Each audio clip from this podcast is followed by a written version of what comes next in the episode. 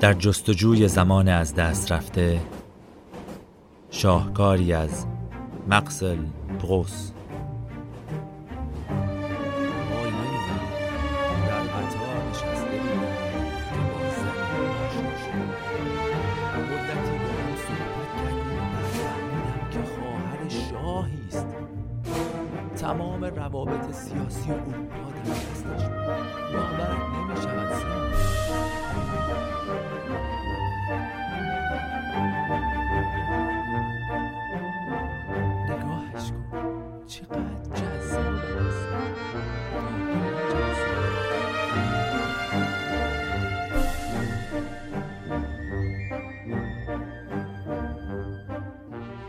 فصل سوم عشق سوان.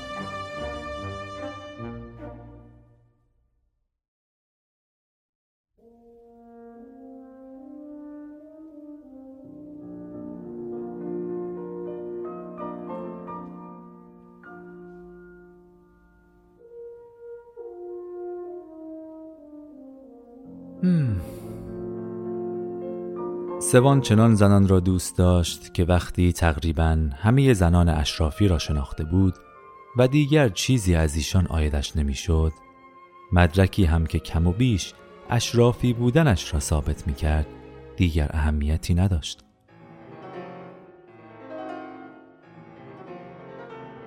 این مدرک هویت اهدایی از فوبوق سنجرمن در نظرش تنها یک ورق برای معامله بود. کاغذی بود که هیچ ارزش ذاتی نداشت جز اینکه به او این امکان را می‌داد در فلان محفل گمنام پاریس برای جلب توجه دختری نجیب زاده یا صاحب منصب موقعیتی برای خودش بتراشد. در این مواقع هوس یا عشق در او حس غروری را برمیانگیخت که زندگی روزمرش اکنون دیگر آری از آن بود هرچند بدون شک همین حس بود که در گذشته او را به زندگی اشرافی سوق داده بود زندگی که طی آن استعدادهای ذهنی خود را صرف خوشیهای بیهوده می کرد و دانش هنریش را برای راهنمایی خانمهای اشرافزاده در خرید تابلو یا تزئین خانه هایشان به کار می گرد. اجازه دهید به شما در خرید این تابلو کمک کنم.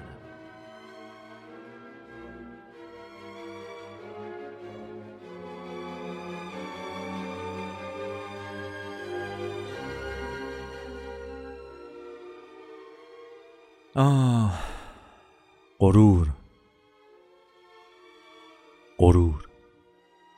غرور این حس را به دلش می نشاند تا در چشم زنان ناشناسی که نظرش را جلب کرده بودند برازنده تر از آنی که از نام سوان به تنهایی برمی آمد جلوه کند. به ویژه اگر آن زن از قشر پایینی بود این حس خواستن در او شدیدتر می شد بگمانم از زمانی که دنیا بنا گشته بیش از نیمی از نبوغ ذهنی و خودستایی مغرورانه افراد صرف کسانی فرو تر از خود شده است.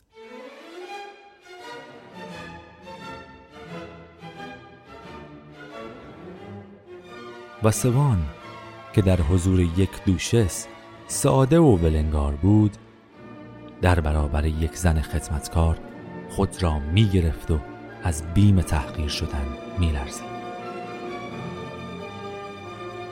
سلام آقای سوان سلام.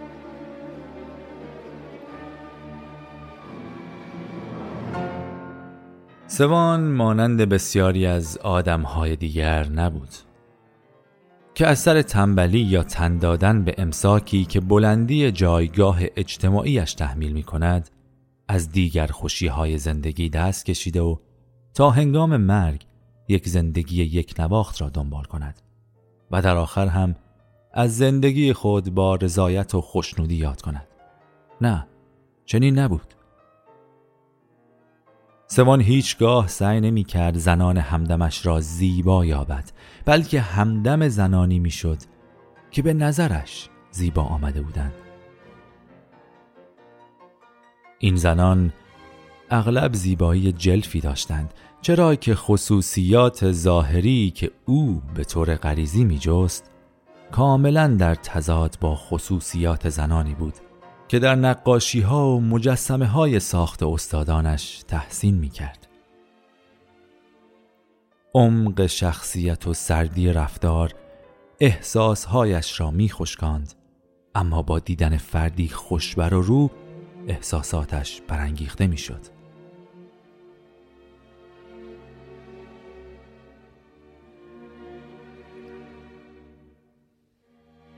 برای مثال اگر در سفر با خانوادهی پایین تر از شعن اجتماعیش برمیخورد که در میانشان زنی با جذبه و ناآشنا نظرش را جلب کرده بود مهار کردن هوسش در نظر او بی بهره شدن از لذتهای زندگی بود.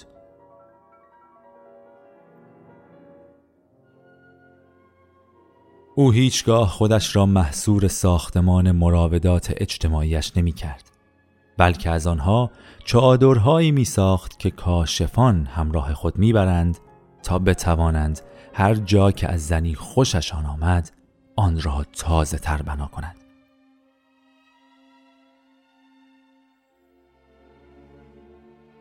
هر کدام از مراوداتش که برایش بیفایده و خالی از لذت بود را بیدرنگ کنار میگذاشت.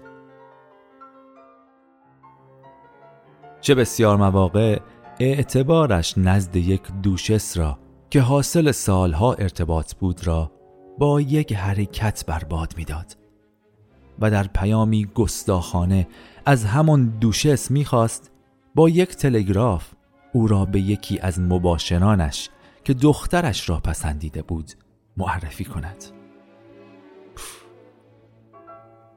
درست مثل گرسنه ای که حاضر است الماسش را با تک نانی مبادله کند از چنین کاری حتی شاد هم می‌شد چرا که ذاتش رگه هایی از لاعبالیگری بود که محدوده خصوصیات خوبش آن سهلنگاری ها را جبران می کرد.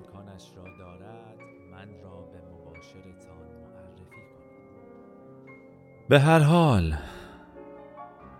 سوان جزو آن دست مردان خردمندی بود که عمری را به بیکاری گذرانده و برای تسکین یا شاید توجیه خود به این انگار رو می آورند که بیکاری همانند هنر و دانش باعث شکوفایی ذهنشان می شود. دیدگاهی مبنی بر اینکه زندگی بیشتر از تمام رمانها دارای اتفاقات دراماتیک و جالب است. این اعتقادش بود و حتی سعی می کرد تیزبین ترین دوستان محافل اشرافیش را هم به این باور برساند. یکی از این افراد به خصوص بارون دوشالوس بود. که با تعریف ماجرای جالبی که برایش پیش آمده بود سوان را سرگرم می کرد ماجراهایی چون آشنا شدنش با زنی در قطار که بعدا خواهر شاهی عذاب درآمده بود که تمام سرنخهای روابط سیاسی اروپا را در دست داشت. وای نمیدانی در قطار نشسته بودم که با زنی آشنا شدم. مدتی با هم صحبت کردیم و بعد فهمیدم که خواهر شاهی است. تمام روابط سیاسی اروپا در دستش بود. باورت نمی شود سیمون. و بسیار ماجراهای دیگر. این گونه سوان از این روابط با خبر می شد و و امکان آشناییش با فلان زن آشپز بستگی به تصمیمی داشت که در جلسات خصوصی گرفته می شد.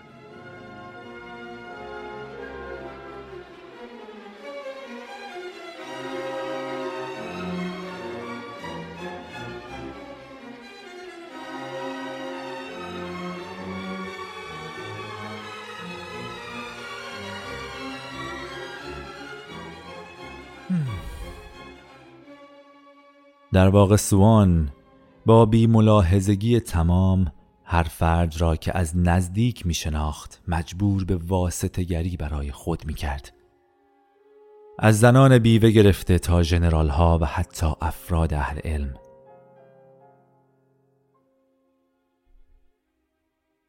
عادت دوستانش شده بود که گهگاه نامه ای از او دریافت کرده با این مضموم که او را به شخصی معرفی کنند خواسته هایش را با زرنگی تمام محقق می ساخت و عادتش شده بود برای عشق بازی یا هر بهانه دیگری چنین ترفندی به کار برد.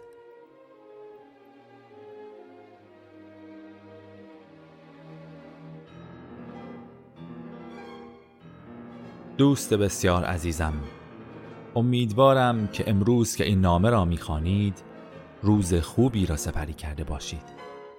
خواسته کوچکی از شما دارم. درخواست من از شما این است که بنده حقیر را به دوش ازلابلا معرفی کنید. امیدوارم که چنین کاری مورد آزردگی شما نشود. قربان شما سوان.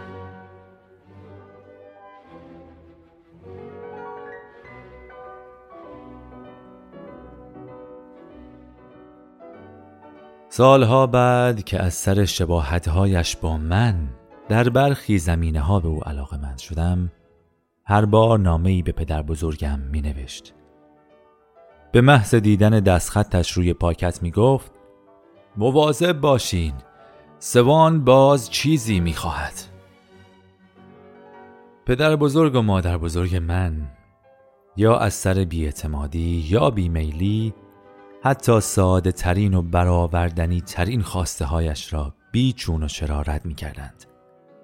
مثلا وقتی که می‌خواست او را به دختری معرفی کنند که هر یک شنبه شام را مهمان پدر و مادر بزرگ من بود هر بار که سوان نام آن دختر را می برد به ناچار وانمود می کردند که او را نمی بینند در حالی که تمام هفته در فکر آن بودند که چه کسی را همراه آن دختر دعوت کنند و اغلب کسی را نمی یافتند در صورتی که اگر اشاره ای به سوان می کردند او با سر می آمد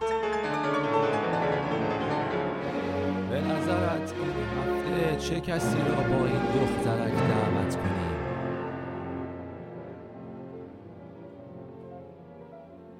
گاهی برخی از آشنایان پدر بزرگ و مادر بزرگم که خیلی وقت بود او را ندیده بودند با خورسندی و شاید هم برای برانگیختن حسادتشان از او تعریف و تمجید می کردند. شنیده ایم که آقای سوان بسیار با کمالاتند.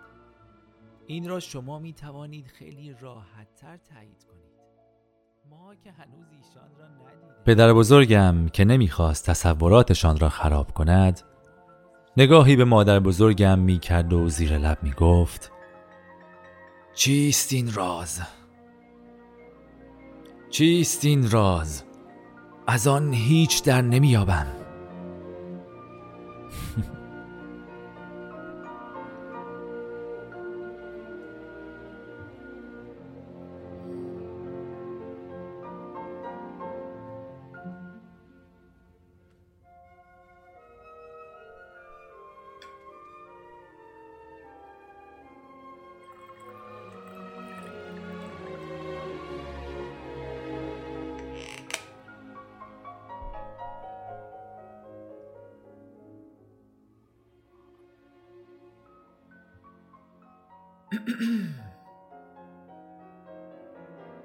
چند ماه بعد اگر پدر بزرگم از دوست جدید سوان می‌پرسید راستی هنوز هم با سوان خیلی رفته آمد دارید نه؟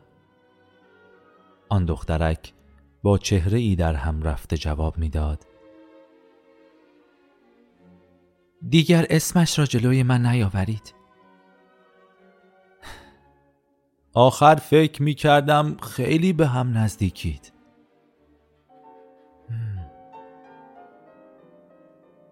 چند ماهی به همین ترتیب همدم اموزاده های مادر بزرگم شد و تقریبا هر شب شام را پیش آنان بود. سپس بیان که خبر بدهد ناگهان غیبش زد. فکر می کردند بیمار شده است. دختر اموی مادر بزرگم می‌خواست کسی را بفرستد تا از او خبر بگیرد که نامه ای از او در آشپزخانه پیدا شد. این نامه را آشپز از سر بی احتیاطی لای دفتر حسابش گذاشته بود. در نامه گفته بود که از پاریس می رود و دیگر نمی تواند به آن خانه بازگردد.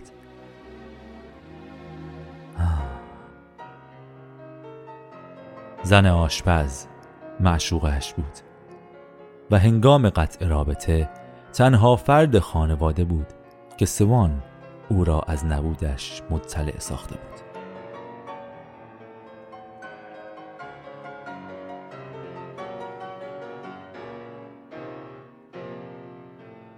اگر مشروقش اشرافی زاده یا دارای جایگاه اجتماعی مناسب بود طوری که بتواند با او در انظار عمومی ظاهر شود بعد از مدتی به سراغش باز میگشت.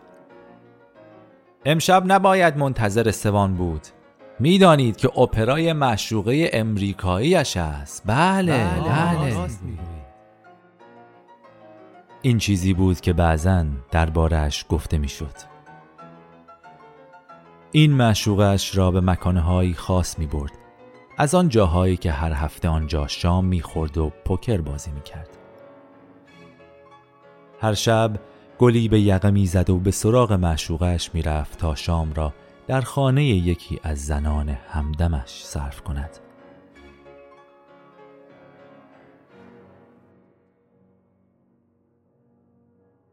سوان را نگاه کن. آن گوشه آنجا. در کنار آن زن زیبا نشسته است. خوشا به حال آن زن. وای راست می‌گویی خوشا به حال آن زن. تصور اینکه اشرافی زاده ها از اینکه او را با زن مورد علاقه اش ببینند چه تعریف و تمجیدی نسارش می کنند او را سرخوش و سرمست می کرد و حیاتی دوباره می گرفت به طور کلی هر کدام از این رابطه ها یا معاشقه هایش تحقق رویایش برای رسیدن به زنی جذاب و خوش فرم بود.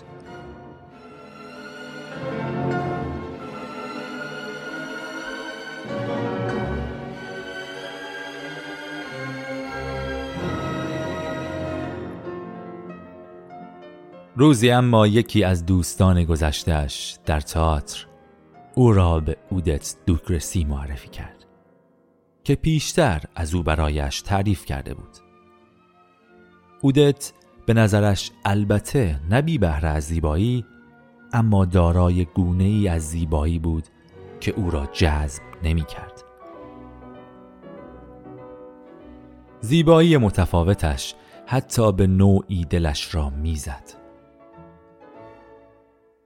از آن زنانی بود که برای هر دسته از مردان متفاوتند اما با آنچه که دنبالش هستند فرق دارند. در نظر سوان اودت نیمرخی بیش از اندازه کشیده پوستی بیش از حد حساس و چهره‌ای بیش از اندازه باریک و استخوانی داشت. چشمانش زیبا اما چنان بزرگ بودند که زیر سنگینی خودشان خم می شدند چهرهش را خراب می کردند و او را همیشه بدحال یا حتی بدخلق جلوه می دادند.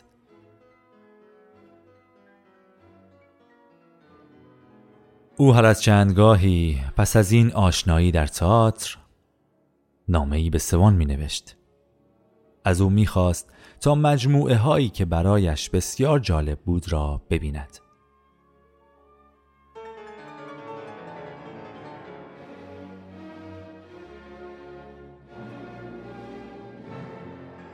در نامش خودش را زنی مغرور اما دوستدار چیزهای زیبا توصیف کرده بود. در ادامه نوشته بود تصور می کند با دیدن او در خانهش بهتر می تواند او را بشناسد. تصور می کنم با دیدن شما در خانه تان بهتر می‌توانم شما را بشناسم. در ادامه هرچند نوشته بود راستش نمی‌توانم شگفتیم را از اینکه در چنان محله ای می نشینید پنهان بدارم.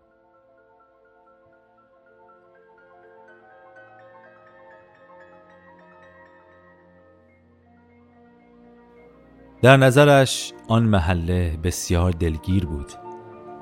و برای مردی چون شما که اینقدر اسمارت است هیچ برازندگی ندارد.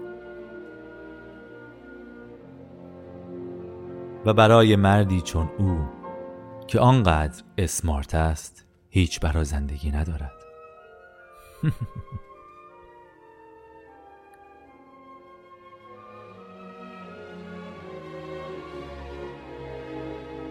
پس از آنکه سوان او را به خانه اش راه داد هنگام ترک او ناراحت بود که چرا در خانه اش کم مانده است. ای کاش کمی بیشتر میماندم. درباره سوان چنان سخن می گفت که انگار برایش چیزی بالاتر از کسان دیگری بود که می شناخت گویی سعی می کرد میان خودش و او نوعی پیوند عاشقانه برقرار کند. و این سوان را به لبخند واداشته بود.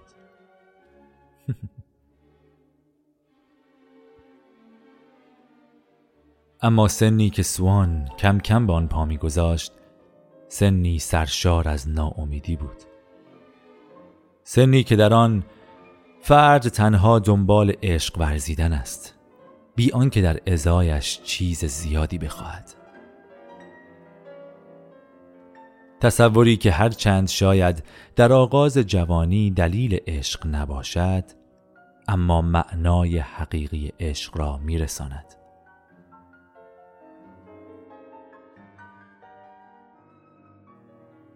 یک مرد در روزهای جوانیش آرزو دارد دل زنی را که عاشقش است به دست آورد. اما بعدها همین حس که دل زنی را به دست آورد برای عاشق شدنش کافی است.